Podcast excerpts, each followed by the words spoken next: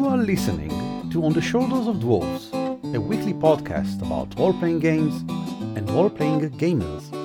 On the shoulders of dwarves. Hello and welcome to On the Shoulders of Dwarves, a weekly podcast about role playing games and the people who play them. My name is Eran Aviram. And my name is Uri Lifshitz. Hello! Uh, and today we have a guest. Please introduce yourself. Hi, I'm Dee. I'm a writer at Gnome Stew, and I'm on Twitter. Gnome Stew is a blog where you can find the best, or some of the best, or many of the best role playing game articles. Uh, how long has it been running? Like I want to say since 2006, maybe? a Wow. gazillion amount of years, yes. From the age of the gods. Also, there are some of the people there are behind some of the books that we like best, like Odyssey, a guide to a campaign, and Never Unprepared, a guide for being prepared. Some of the great, great books of, I do believe they are called Engine Publishing. Um, I don't think, do you have anything to do with that specifically? I don't, but how I ended up getting part of Gnome Stew was that I messaged the guy from Engine Publishing being like, I really love your books. And they're like, hey, you really like GMing? Uh, Gnome Stew's looking for writers, so message them. So, and that's sort of how we got here. That's not how I know you, Dee. I know you from long ago, almost a year and a half back. Yeah, a bit, yeah. When I was looking for uh, writers for uh, Crystal Heart for to write some one shots for the Kickstarter as uh, stretch goals. And I don't remember how we got to you, but ever since then we've been talking. Yeah. And so I got to see your articles on Gnome Stew. And one of your recent ones, called The Anatomy of the GM Curse, made its way to the Israeli scene, role playing scene, of course. Israel is not a big place. Um, it's not as if there are a gazillion different uh, forums. There's basically a single group on Facebook for role playing games. Yep. It's called the Israeli Role Playing Group. Ta-da! Indeed. And I wasn't the, pers- the person who shared your article there. It was shared by someone else. And they started the discussion, and it continued on until I realized we really should bring you on to talk about it. That's amazing. And and then we thought we really should talk about the thing that Dave talked about there, which is the concept of the guiding action. Now, this is not a literal translation of something that has existed in the Hebrew speaking scene for several years now, and it's a concept that I haven't yet seen elsewhere, and I've been looking for it. There's a lot of types of role playing game theory around the world, a lot of mm-hmm. aspects, a lot of way to look at it. And generally speaking, one of the main things they talk about in Israel is a guiding action.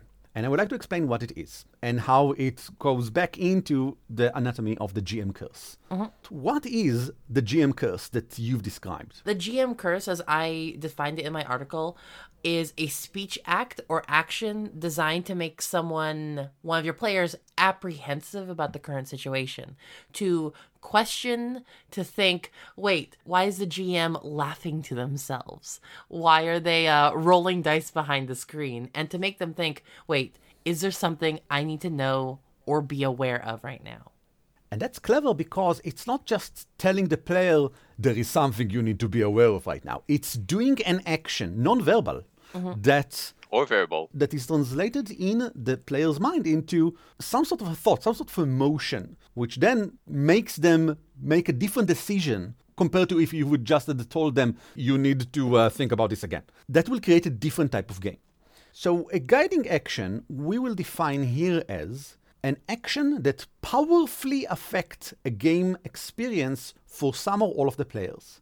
And why powerfully? Because every action affects something that happens on the table. If I turn to my friend and say, hey, can you pass the chips from the other side of the table? That affects the game. For them, for me, and probably for other people if it was in the middle of a speech or something.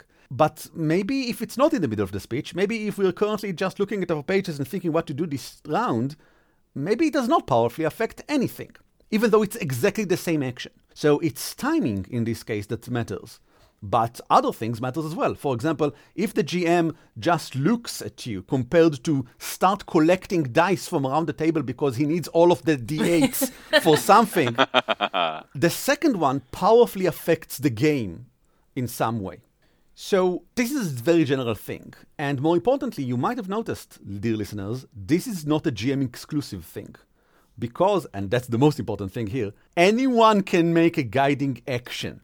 The GM is just a person that we sort of count on, we sort of perceive automatically as the person who is in charge of making guiding action. But we are all making them. They can be done consciously, like what most of the GM does, although the GM, because of their status, everything they do almost is a guiding action, even if they're not aware of it, even if they are doing so without intention. But it's the same for everyone else around the table. It's just that most players are not aware of their power, of their ability to guide, and so their guiding actions are usually reflexive. It's something that just comes up. So here are some examples for what it is that we actually refer to when we say a guiding action. Putting on some music is a guiding action. If the GM um, uses some sort of a soundboard, for example, but putting on a specific music in order to engage specific emotions, like something tense, because that will make the player feel tense.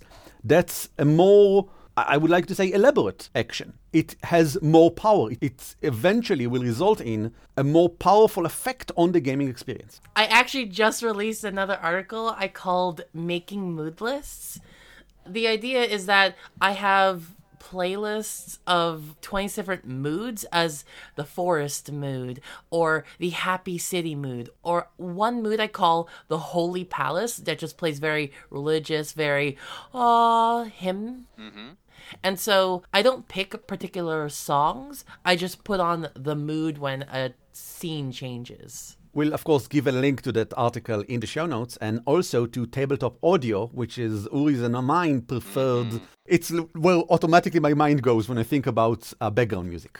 Uh, they have something like that. Because there's someone who already did most of the hard work, and you simply pick, uh, oh, Haunted Castle. Yeah, that's the mood I'm going for. Doesn't matter that we're in the middle of a tavern. I want them to feel tense. So, uh, mm. Desperate Graveyard. Yeah, that's the one. But I like to continue on to some less obvious actions, like, for example, ignoring a player. This is something we've talked about when we had the episode about the spotlight, when we said the GM has a lot of power to control the spotlight, and one of their abilities is to control the amount of attention they give to something, because where they look, generally speaking, is where the spotlight currently is. So if a player is rushing forward and, and not exactly shouting, but they are all there in the, on the table and they always want the attention, by ignoring the player, the GM has creates a powerful effect on the experience, allowing someone else to play instead. And what the player is doing, by the way, is a guiding action as well. Maybe reflexively, maybe they are not aware of it, but by trying to pull all of the attention to them, they are saying, in a way, I want to control the narrative and what we are currently doing and what is currently happening around the table. And that is a powerful effect on the game's experience. You say control the narrative, and people reflexively react like, oh, wow, that's like taking away the. But it's not that big of a deal. It could simply mean, hey, I would like to focus on this specific moment or this specific emotion or this specific process that my character is currently undergoing. And that's a very legitimate thing for a player to do. I play with a lot of younger people. So I've had groups of new players where they will spend anywhere up to like five to 10 minutes trying to make vaping rolls. And. It, and that takes over the narrative or i want to check uh, if this person is like lit with my bud and i'm like those cases, I've definitely ignored a player, just like move on. It's like, yes, okay, let's go. Sure. Also, for example, addressing the least active player, specifically them, addressing them and asking them, what do you want to do? Or describing the situation specifically to them and saying, what do you want to do? That's, that's a powerful guiding action that a GM who is aware of it can and probably should use. But let's go back to the players. A player can, for example, have their character address another player's character. That's super, super duper simple. But let's think about a powerful way to do it to influence the game. You can do so to give them the spotlight. This is something we talked about on the Spotlight episode. Uri loves doing it. When Uri sees that another player is currently out of the scene, his character doesn't have anything to do right now, and Uri would like to give them more power. Uri will play as his character and address that player's character to pull them in. And that's a guiding action. It makes that character now part of the narrative. It forces them to react in some way and to say something, to be something, to be in the narrative. That character, but more importantly, that player. The player, yes, Yeah. for sure. I'll go back for a bit for, to the GM Curses article. Giving details is a guiding action. When I say there are three doors in the room, one of them is red, one of them is green, and one of them has an elaborate um, mosaic of uh, dwarven origin. the large glowing runes that says For this sure. is where the GM wants you to go. That's exactly it. I mean, by giving details, I make something important. That's, Oh, yeah. Again, something Oh, we've yeah. talked about before on many episodes. The GM has power to give importance by simply describing stuff. But it goes the other way around. You can obscure a presence of something important by speaking quickly, by passing over it. If you want to make sure that the players are aware that there is a door in the room, but it's not important, that they shouldn't give attention to it, then just as you go through and describe the ceiling and there's light coming through a skylight and uh, beyond the, the vast pool in the floor you can see a small door on the other side. And as your vision uh, goes to the left you can see this huge trunk whatever. There was a door. You've, you've mentioned the door. But it wasn't important door. So when the orcs storm through the door later and the players didn't pay attention to it, it's because you sort of convinced them in a way not to pay attention to it. And that gave you the room to have somewhere where the orcs can storm through that the players will not look at, will not be ready for. That's a powerful thing to do. Finally, social cues are definitely, definitely a guiding action. And this includes stuff like everything in the GM Curse article, I think. Uh, laughing maniacally behind your screen. That's a social cue. It's not something specifically relevant to the game, I think. Just called. GMing, I think. It's Sure. But I want to talk a bit about something very interesting. I want to continue on to guiding actions that players do on the GM. These are quite powerful indeed, and they are very useful if you are aware of what you are doing. Here's two ways to do the same thing more or less, but they result in different ways for the story to continue. First, the player approaches me and say, "I want to talk to Rudy, the sergeant, about uh, compensation. Uh, the situation is he's going to hire us for something, etc." Compare that to, "I want to talk to Rudy and uh, roll for haggle to get the best compensation I can." And compare these two to, I turn to Rudy and say, "Rudy, come here for a moment. Uh, we need to talk about compensation. It's uh, it's a pretty big issue." So, what's the difference between these three? The first is just a general declaration of intent. It's just what I want to achieve now in the game, and I'm actually giving the reins back to GM and say, you decide how we continue. What does it mean? I just explained what I wanted. In the second one, I want to roll haggle. I am, as the player, saying, I want to make this into a mechanic thing, specifically haggle, probably because I'm good at it. I want to bring the rules into this discussion right now, into this thing that is happening. Please allow me to do so. I would like to roll. And in the third, I want to portray my character, and I am addressing you, GM, and I'm expecting you to address me as Rudy. And now we can talk about compensation. Maybe this will become later a role, maybe not. Maybe I just want to enjoy a bit of roleplay. All of these three different things are in your hands as a player, not in the GM's hands. Eventually, of course, generally speaking, everything is in the GM's hands. But let me tell you a secret GMs are not super aware of everything happening all the time. If you are guiding them towards something, they will most likely, unless it goes against their intent and something that they are aware of and are looking forward into bringing into the game, they will just go with you and just flow. Everything will happen as you desired and will just continue forward. I think there's something even more potent to be said here. GMs, as a rule, may have a specific game or experience that they want to pass on to their players, but they don't necessarily know what's interesting for the players, what the players really want to focus on. So when a player perform a guiding action, that's usually a very strong way of telling the game master, listen, here is something that I want either that will happen or that I want to focus on and give more room. Exactly. Of course, the GM can retaliate by saying no, and there are many cases in which the GM should say no. Like Dee pointed out a few moments ago, there are many points in which the GM should say, uh, no, or let's move on, or we don't have time for this, or excellent, let's continue this uh, after the session, etc., etc. But again, this is an amazing tool for players to indicate to the GM what they want to see in the game. As we talked about on the episode on pacing, in a way, the thing that GM is really responsible for, probably, is pacing. Mm-hmm. And keeping track of the fictional narrative so everything remains true. The GM is the final arbiter on what is true. But we are free as players to suggest, and we are free as players to push toward different directions. And if we are aware of our ability to suggest what is fun for us, just suggest. Go for it. The worst case scenario, the GM will say, No, we have no time for it, or No, I'm playing something else. But if you will not suggest, how will you get your fun? One thing that um worked out for me as maybe this is a like a guiding action as well. But when I do get players that kind of want to take up a lot of room and you know make a bunch of rolls that don't necessarily matter, like I'm going to check that mm. I'm, I'm going to constantly check for this, constantly check for this. I do the insta pass, just yeah, immediately passes. Don't make a roll. Let's move on. Just. Uh-huh. For sure. In many of my games, we only roll if it's interesting or dangerous. Right. And I'm the arbiter of when to roll, and I default to don't roll unless failure is interesting.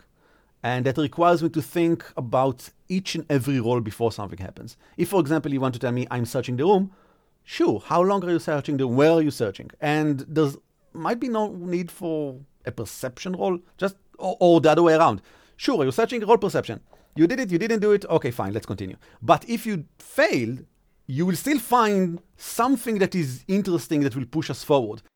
I oftentimes, when I GM, sort of count what I call empty rolls. It's when you roll the dice for no reason whatsoever, because the more empty rolls I perform as a GM will create more tension on the player mm. side. So I always have this internal counter which how much empty rolls I'm performing in order to increase the tension before a really important scene, shall we say, or if I just want to get the players paranoid. Okay, you're walking down the hall, two empty rolls. Nothing happened. you you keep going, yeah. and the pacing here, the amount of empty rolls rolled is a very simple formula to how long can you push this before it becomes before the players become numb to that effect. Oh, absolutely. Like when I was talking a little bit about GMing, uh, like GM curses, part of it is you only have so much room to do a single act multiple times before the players just realize, oh, you're just messing around with us, or oh, this actually doesn't matter and hasn't affected mm. us just yet. You can't you can't keep fishing and the fish never bite this segues brilliantly to my last point before we continue on to Uri's, which is how all of this is, in a sense, manipulation. You're manipulating the other participants around the table. And I've seen this before when we talked about subjects like this on the internet, on the English speaking internet. People accused us of being manipulative and trying to push the player's mindset without them being aware and I say, yes, yes, in a way, yes, of course. Um, this is drama. This, you've just described drama. Drama is uh, an attempt by a creator to, through fictionalized storytelling, uh, evoke specific emotions without you realizing it that is happening. Uh, whatever the medium is. Now, in writing, the writer will write something and through subtext or whatever will manipulate the audience. In role playing games, because we participate as both creators and audiences, it is super weird. Everything is strange. And so, yes, while it's true that we can use guiding actions to manipulate each other without noticing, we are also able to listen to this episode that we are currently listening to and become aware of them and then start using them and hopefully be able to be affected by them in a mature, consenting way that, and we say to ourselves, ah, mm, nice what you did there. Mm, good, right, yeah, I agree or I disagree or whatever. This is now happening. I have to work a lot on the whole manipulation thing. I really try to ham up this whole persona of me GMing like a villain, like a bad person, being like coming off like an adversary to players. And I get told that it's kind of manipulative, but I think about this one game. I think they're like a game producer Yoko Taro, they created this game called Nier Automata, and his mm. way of storytelling is completely different from like regular like hero circle, three act, whatever. But Yes. he writes his stories being I have this one sad scene in mind, and all of the story up until that point is building up to that one sad scene, and you're going to hurt. And it yes, you can call it manipulation because they're just trying to evoke emotions out of you to the most they can. But it's just drama, it's just storytelling. That's manipulation. Yeah. I think that when we say manipulation with a negative connotation, is that is when we don't expect it. Is when someone is shifting our emotions in some way and we did not want this to happen. If I go to the cinema and I come out of it crying or laughing or whatever, I liked it. I I wanted this to happen. I went in because I wanted to be manipulated. I will not appreciate it if someone later on gaslight me while I'm drinking in the pub with them and will shift my emotions in some way while they are playing me like a puppet. So I think that the best way for us as participants in role-playing game to continue on forward is saying, yes, of course, this is manipulation, that's drama. Let's expect this. Let's be aware of it. I think there's a huge divide here between people who treat role playing games as nothing but games and people who treat role playing games as a form of art. We take for granted that when we encounter art, one of the purposes of said art is to influence us as the consumer of that art. If I'm watching a movie and it makes me sad, I'm not saying, oh, the director tricked me again into feeling this emotion of sadness. Damn him. No, I'm saying, oh, that was a great movie. It made me feel things. But usually when I play a game, I don't think, oh, okay, that game made me sad.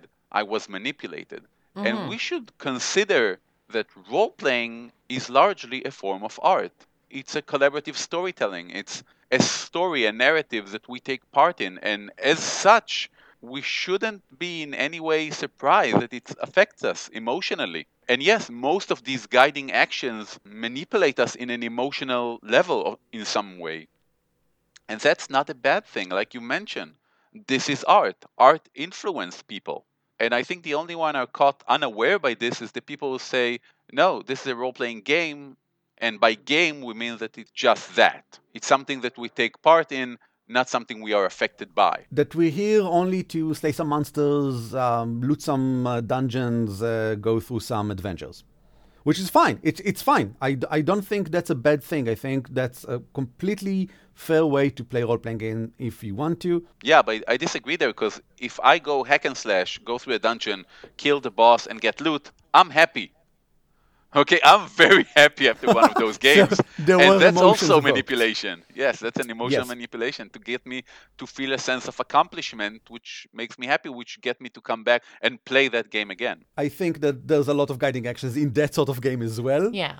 Maybe they're just a bit different. Locally, we call that a pub game or some like a game you sit down, you have a beer and you have snacks, and you're mostly there to be like, I'm here to fight, I'm here to drink, and I'm here to laugh with my friends. Yeah. And those are just fine. Ah, I know them by the name Beer and Pretzel game. Ah, And yeah. There are there are some role playing games that are especially designed for this sort of play and good for them.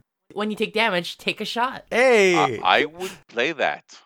I would play that right now. Wait a moment. Well, um, Uri, there's a game that you created that is sort of like that. Remember? I want to say first and foremost that I recognize two different kinds of guiding action. One of them is where you, as either a game master or a player, use game elements to shape the experience that one or more of the people around the table are experiencing. This is using actual parts of the game mechanics. A lot of these elements are things that might be regular parts of the game, but because of either their timing or the way you use them, you create a different experience. I think the most blatant example is what I've just mentioned beforehand about empty rolls. Rolling a die is simply part of the game. When I use it to create a different experience, I am performing a guiding action. Asking for clarification from a player is something that I, as a GM, might do simply because I haven't heard them, I didn't understand what they were planning to do, etc., etc.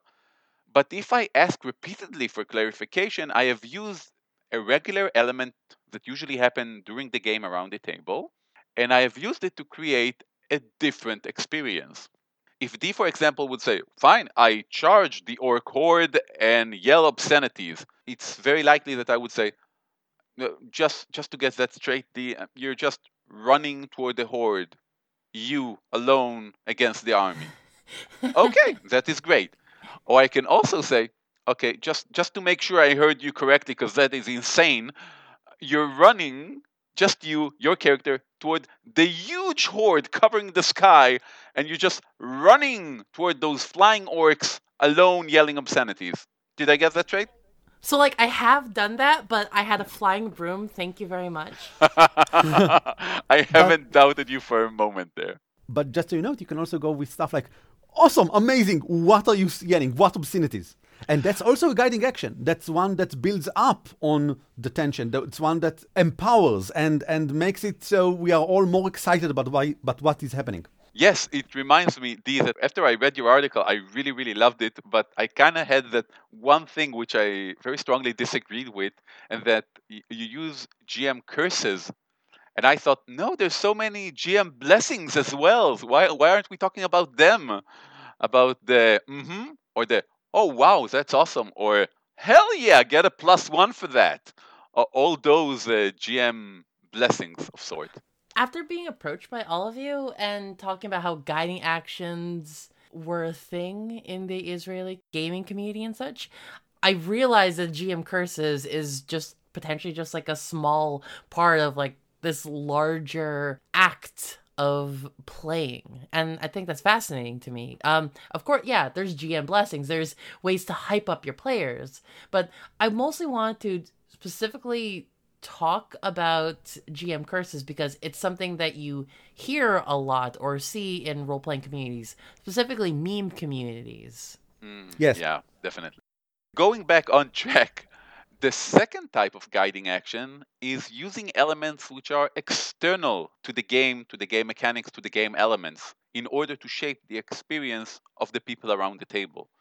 And I intentionally use people around the table and not GMs or player because, like we've mentioned, guiding actions can be performed by either and can affect either one.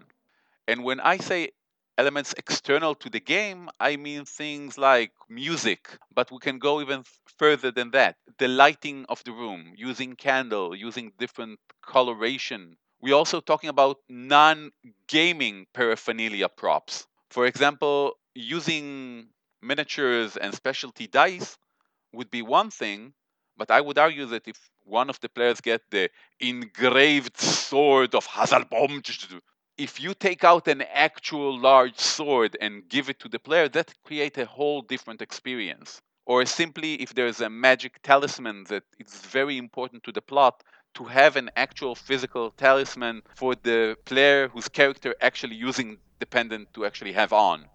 Again, create a whole different experience. And there's such a huge range here. The scents in the room, if you want to li- light up some scented candles, the seating order, s- uh, specific drinks, external activities like LARPing some scenes or staring disapprovingly at someone. These are all elements which are potentially not part of a regular gaming session, and simply bringing them inside the context of a gaming session is a guiding action. Very much agreed. Let us continue. Dee, we've brought you as a guest, and yet uh, you've mostly talked uh, with us. It's time for us to talk with you. What do you have to say? Um, so I love the concept of guiding actions mostly because I think it really adds in a level of subtlety to the whole game. There's a big difference between saying, "Oh, before you leave this room, you should search again," versus saying, "You have a sense of unease as you leave the room." And I think the biggest difference is how blunt versus how subtle you are. I think it kind of sets this tone that you need to search this room again because it is an obstacle to your progress. You need to do this. And I'm saying this in that players can easily identify it or accuse it of role as railroading. But in a, in a way, it kind of locks players to the checking what you need and want them to check because I'm so clever. I'm the GM. You shouldn't leave until you find the bait I put out for you. Hmm. But the latter, the whole you have a sense of unease as you leave the room, becomes foreshadowing. In a story, it can bite them back on the butt because they didn't search this room. They weren't able to find this, the mystical amulet, the sword that they needed to uh, defeat the vampire king.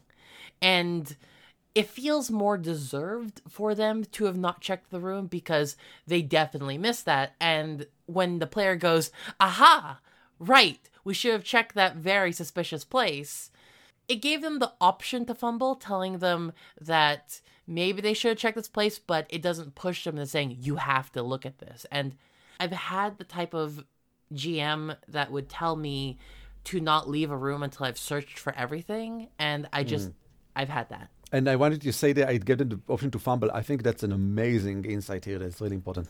Yeah, and I think you hit the nail on the head here by iterating that you should search again is something that the GM tell their players, but you have a sense of unease as you leave the room is something that the GM is describing an emotion coming from the characters to the attention of the players. Hmm. This is something that you as a player feel, oh, my character feel a sense of unease. This is because my character is such an awesome adventurer slash whatever. This is not because the GM is dying for me to find the sword so he wouldn't TPK us in the next room. When at one episode we talked about fictional truths and facts, and we talked a bit about epistemology, and we said how you should, as a GM, generally talk to the characters, not the players. So, what the characters feel and sense, and let the players interpret that. I think it was on the episode about mystery when we said to keep a mystery, don't tell them what is, tell them what they sense is. And it's important here as well. It's the same thing going on here. And here we see it's coming from very different direction. And it's super duper useful here without any. It doesn't matter if we're playing in a mystery game. It doesn't matter if you're trying to uh, achieve some sort of atmosphere or whatever. Here it's just a better way to let the players experience the current moment and maybe search again. This is why I think this somewhat leads into why I wanted to define the GM curse in the first place. Because I think it's really important to be able to talk about things. The GM community isn't academic by any means. It is bardic. It is hmm. people are constantly sharing their tools, their tricks of what things they have done and how they work and what you should expect when they happen. But I guess I wanted to like bring it into more of a discussionary light here with you people. By giving it a name, GM Curse, guiding action, we're now Yeah. able to talk about it. Exactly. And without saying, oh, that thing that the GMs do, you know, when they uh, laugh maniacally, you know, that whole thing. That's exactly why I think Gnome Stew is consistently, for years, one of the best blogs around. And unsurprisingly, why they are the guys that published all of these amazing books, which are, in a way, sort of canonizing this GM knowledge. And again, not academic, but books are uh, forever in a way, and they allow all of us to look at a thing and say, ah, it's like it's like this. This is the thing. It appears in this book, and it's uh, defined in this way. So yeah, I think that generally speaking, we are as time goes on, we are getting better as GMs and as understanding things. And the, I mean, this hobby exists for what forty years. It's not a lot. And I think that with books like those from Engine Publishing, we might see things like guiding actions or the like becoming a normal thing that you would put in a rule book in maybe hopefully 20 years, something like that. I wouldn't. I wouldn't actually mind if we just get more books that detail and list these sort of things. I. I I have a lot of GMing books that have certain topics that I'd never considered before, and in a way, by writing these books, it can make it push it a bit more into some sort of academic idea. Yeah. because I teach like uh, GMing locally and in some like conventions and such, so I need to be able to define these things in order to share it better. yes. Yes, makes it academic. I think I only came across one adventure in which they actually detail a guiding action in a in a profound way. Uh, it was in um, Rise of the Rune Lord, the Paizo a- adventure path. There was a trap that get you hooked on endlessly reading some sort of library something, and there's actually a few paragraphs describing it, telling the GM, listen, tell your players that they feel that they're like 10 minutes away from deciphering the whatever the cause for this terrible thing that happened here and ask them for a roll for those 10 minutes. And whatever the roll is tell them it's not quite there but you're a little bit closer. You think it's maybe a matter of, of a few more minutes maybe an hour and ask them to roll again. And no, no matter what the results are tell them oh you're so close you're so close but i'm going to give you an extra roll for that. So you know and the whole point is that the characters are hooked and endlessly keep pondering the library. Fascinating. yes nice. and i fell for it like a tuna in the middle of a snowstorm Okay, guys, this has been going on for far too long. It is time to summarize. Uh, I don't think we have a lot to say that we haven't talked about already, so let's give a few links, let's give a few shout outs to um, just sum it all up. I would give a link to the Israeli role playing uh, group. It's in Hebrew, of course, but it's the link where I ask them, guys, what is a guiding action? Can you please describe it to me? Because uh, you you are the guys that in, for the past 10 or 15 years have tried to understand what it is and define this. And they answered. And all of the people that contributed, thank you. And there will be a link in the show notes. And we used um, many of the answers there to get to our own definition and formalize this into something that we can talk about here. We'll also give a link, of course, to this article on Gnome Stew, The Anatomy of the GM's Curse.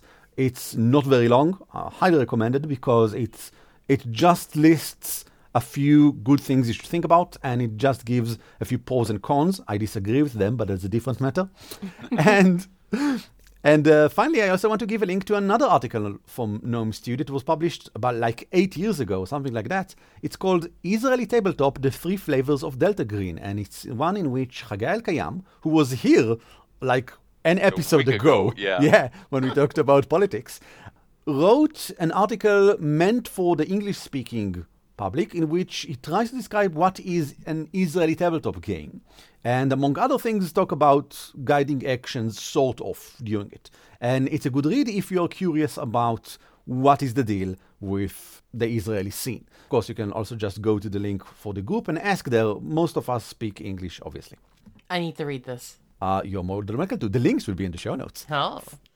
and maybe we'll try and get a more organized list of guiding actions and suggested possibilities to use them. I'm definitely going to make an effort and formalize that. Good luck with that. Uh, Good luck. Dee, Dee, it's time to plug some things. Where can we find you on the internet? Okay, so my main source of contact, you can hit me up on my Twitter at DiceQGM. That's D I C E Q G M. I have a blog, The Dice Queen. There I have a collection of open SRDs, like system reference documents, of just like 60 plus free games. So you don't have to break bank to get into tabletops for the first time. I'm also recording and just actually finished recording the first arc for this podcast actual play thing I do called Epithet RPG. I'm going to talk a little bit more about that in taking the load off, but yeah, Epithet RPG. How do you spell epithet? Epithet, E P I T H E T, Nice, RPG. RPG. and now it's time to take the load world off. is carried on the shoulders of dwarves. This is the part of the show in which we talk about role playing games in our personal lives. And because we have a guest, the guest will talk about role playing games in our personal life, but it can be anything, anything. Uri and I talk about our last week. I, I'll begin. I'll begin. My thing is that in a week, probably, I'm going to return to play 50 Fathoms. After, I think, nine months or something like that. My wife has finally finished writing a book. Good for her. It's an amazing, brilliant, giant, giant piece of, of, of literature about. uh, Actually, it's about literature, uh, and it will be out in like two years from Bloomsbury, and then you'll hear from it again. But for now, She has Sundays available again and we'll be turning to 50 Fathoms. And just in time, Pinnacle Entertainment released a conversion to SWADE for the new edition of Savage World. So I can now use 50 Fathoms as intended without having to do the translations myself, which is good because I'm not really good with translation between systems, which is a problem when I'm running Pathfinder 1 adventures using Pathfinder 2 on my Tuesday nights, but that's a different thing. That's a different, we'll get to that in a later day. Uh, Uri, what have you been doing? Wow. Um, I have a birthday in about a week. Yay! So last night we had a the Pathfinder party. We had a birthday dinner, and we have this rule: whoever has his birthday after this session gets to decide on what we're eating. So there was a huge mountain of schnitzels uh, Hey. per my request, and this huge three layers of chocolate cake, Three layers. which was three layers of chocolate. I don't. I, I I have been blessed by the gods of roleplay. I can't even begin. But this morning I was playing my D and D Fifth Edition game, and it suddenly occurred to me why I enjoy my D and D Fifth Edition game so much. And the reason is that I don't know the rules that well. Hmm. And let me explain. We came across some fey creatures, elves specifically, and our wizard was about to cast sleep on them. And we had this moment in which I thought, hmm, now I've been playing I think seven different editions of D&D by now. and most, in most of them elves were immune to sleep effects. Seven editions? No, no, he's, he's I think, I think, might be exaggerating a bit. a, a bit because you know there's D&D, AD&D, AD&D second edition, etc., etc. 3.0, 3.5, 3.75. I mean, Yeah. Pathfinder, etc., etc. But here's the thing. I'm looking at the board, I'm looking at the wizard, and I'm thinking to myself, this is me thinking, not my character. Okay, so I've played all these editions of D&D. In most of them, elves were immune to sleep effects. But in some they weren't. And I'm not that familiar with 5th edition. And I can't for the life of me remember if in this edition elves are immune to sleep effects or not. So in my mind, it's like, okay, so my character has heard a legend saying that elves are immune to sleep effects. I have no idea if that's true, neither me nor my character. And that is why I enjoy 5th edition so much hmm. interesting. because so many of it is new to me because I read the GM guide very briefly just to get the sense of what's new. And it's even worse because most of the rules that I remember is because I played during the beta of 5th edition. Ah, okay. And I Oh, don't okay. know how many of the rules which I played by are actually in the finalized product. Not a lot. Not a lot, no. So a lot of things really catch me by surprise, and that's something that doesn't happen to me often in role-playing game because I usually read rule books cover to cover and then immediately pretend to play all the characters and all classes so I will know what's going on. Nice. And that didn't happen with 5th edition, so I enjoyed so much from the sense of mystery that I get. Nice. I'm completely the opposite. I I was able to fake knowing how to play 5e for four months before my players found out. I, I was running a fifth edition game. Ah, okay. They had, I had no idea how to play, and the players had no idea. but it's fine because, generally speaking, in 5th edition, choose an attribute and roll. Yeah, d20. else. Yeah, and roll d20. And everything You- else just comes You, along. you have a sword, uh, d8. It- That's that's d8 in the system, right? Okay. wow, when you said I've been faking it for, for four months, and I'm like, in my head, I see you stepping into this club, and there's a bouncer in the beginning saying, Do you know 5th edition? You're like, Yeah, pff, sure, Here's my fake uh fifth edition ID. fine, go in. And like four months after, like someone asks you, So, how do will saves work? And you're like, There's a will save? ah, you're isn't not a- getting into the there club. There isn't a will save, There Uri. isn't a will save. I know, I know. That's what I'm That saying. caught me. That did catch me. That did catch me one time. It did. I Um, was like, roll will save. What's a will save? D, what about you? What are you taking the load off? I recently finished the first arc for my podcasty adventure, Epithet RPG. So it's based off this setting called Epithet Erased by this YouTuber Jello Apocalypse. Essentially, people have words attached to their soul, like one in five. So someone could have the word explosive attach your soul, which lets them effectively do magic in the world. But you might not get a good word. Like uh, one of the Ah. one of the characters in the actual show has the epithet soup, so he throws soup at people. I love it. It sounds amazing. yes. About when it was like uh five episodes in, I finished up this play doc. So how to play epithet erased through ICRPG or uh, index card RPG. It's kind of like my second favorite system right now. Like just underneath Savage Worlds Adventure. It's, it's amazing. It's It's, it's really good. Yes. I really like fast games, and ICRPG is very fast. It takes D20 systems and just cuts it down to its bare minimum. It is stats and effort, and you just and you roll and you use almost every die. So it takes damage and turns it into pretty much anything, if I can say that. So unlocking a chest takes effort or one heart or 10 HP. So when I roll and I succeed to hit uh, the DC of 9, I then roll a d4 to see how far along unlocking the chest I go. Meanwhile, my party is being attacked by orcs and monsters, and I'm like, guys, don't worry, I'm gonna unlock this chest. Okay. And d4, d3, d4. Uh, yeah. In a way, it's a, it's a bit like uh, clocks. Yeah. Okay. it turns damage into progress on a progressing effort. Ye- okay. Nice. I will give a link to uh, Index Card RPG in the show notes. Yeah. Check it out. It's mm, pretty cheap, I think, right? It's there's a free there's a free version of it, the quick start, which which will tell you everything you need to know. And I think it's like less than twenty bucks for like the full thing, and it's pretty good.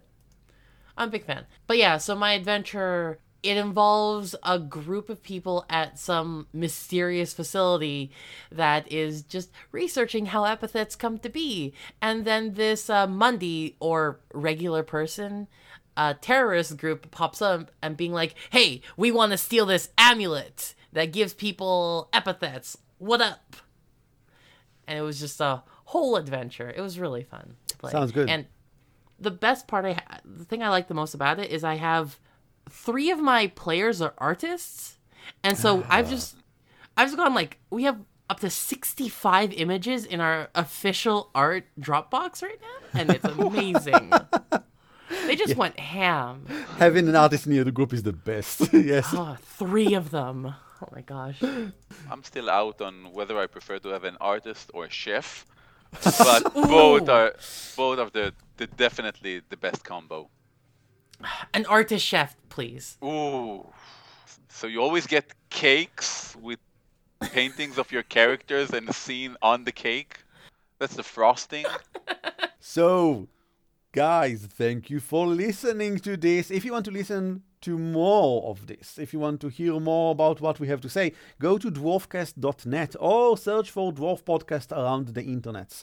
Uh, you can also send an email to show at dwarfcast.net in which you can describe, for example, what you think is correct or incorrect about everything we've just said, or uh, anything else. If you have a problem going on in your game, something that some obstacle that you've stumbled upon, uh, send us an email and we will suggest options and solutions or guide you toward a link where you can probably find some sort of solution. Of course, we can also do an episode out of it. And hit me up on Twitter. And hit D up on Twitter. D, thank you very much for taking part in this episode. Thanks for having me. This was great. Yeah, it's Gladly. been loads of fun. And now we can end every episode by each of us saying goodbye in our native language. Lehitraot! Bye. Dwarves is shared under Creative Commons by attribution non-commercial 4. Intro and outro are by the Cliché Duo, and you can email us at show at dwarfcast.net. On the shoulders of dwarves.